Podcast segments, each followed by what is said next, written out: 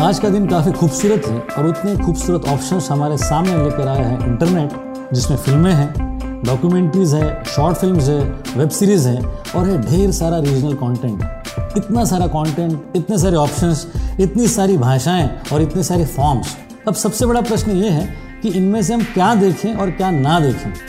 इस प्रश्न का उत्तर देगा मेरा नया शो इपीलॉग मीडिया नेटवर्क पर, जिसका नाम है spot the content with Girish Wankhede over the top यानी कि ओ टी टी प्लेटफॉर्म्स की बहुत बड़ी भीड़ है।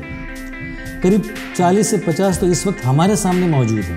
नेटफ्लिक्स है अमेजोन प्राइम है हॉटस्टार है जी फाइव है हूट है सोनी लिव है एप्पल प्लस टीवी है और कई सारे नए ओ टी प्लेटफॉर्म्स लॉन्च होने जा रहे हैं। इतने सारे प्लेटफॉर्म्स और इतना सारा कंटेंट इस सारी भीड़ में तय करना मुश्किल हो जाता है कि हम क्या देखें। Which content is right to spot on and make the best of our precious time Netflix की किस ओरिजिनल में कितना एंटरटेनमेंट क्वेश्चन है? अमेजॉन प्राइम की कौन सी सीरीज़ ब्लिंज वॉचिंग वर्थ है?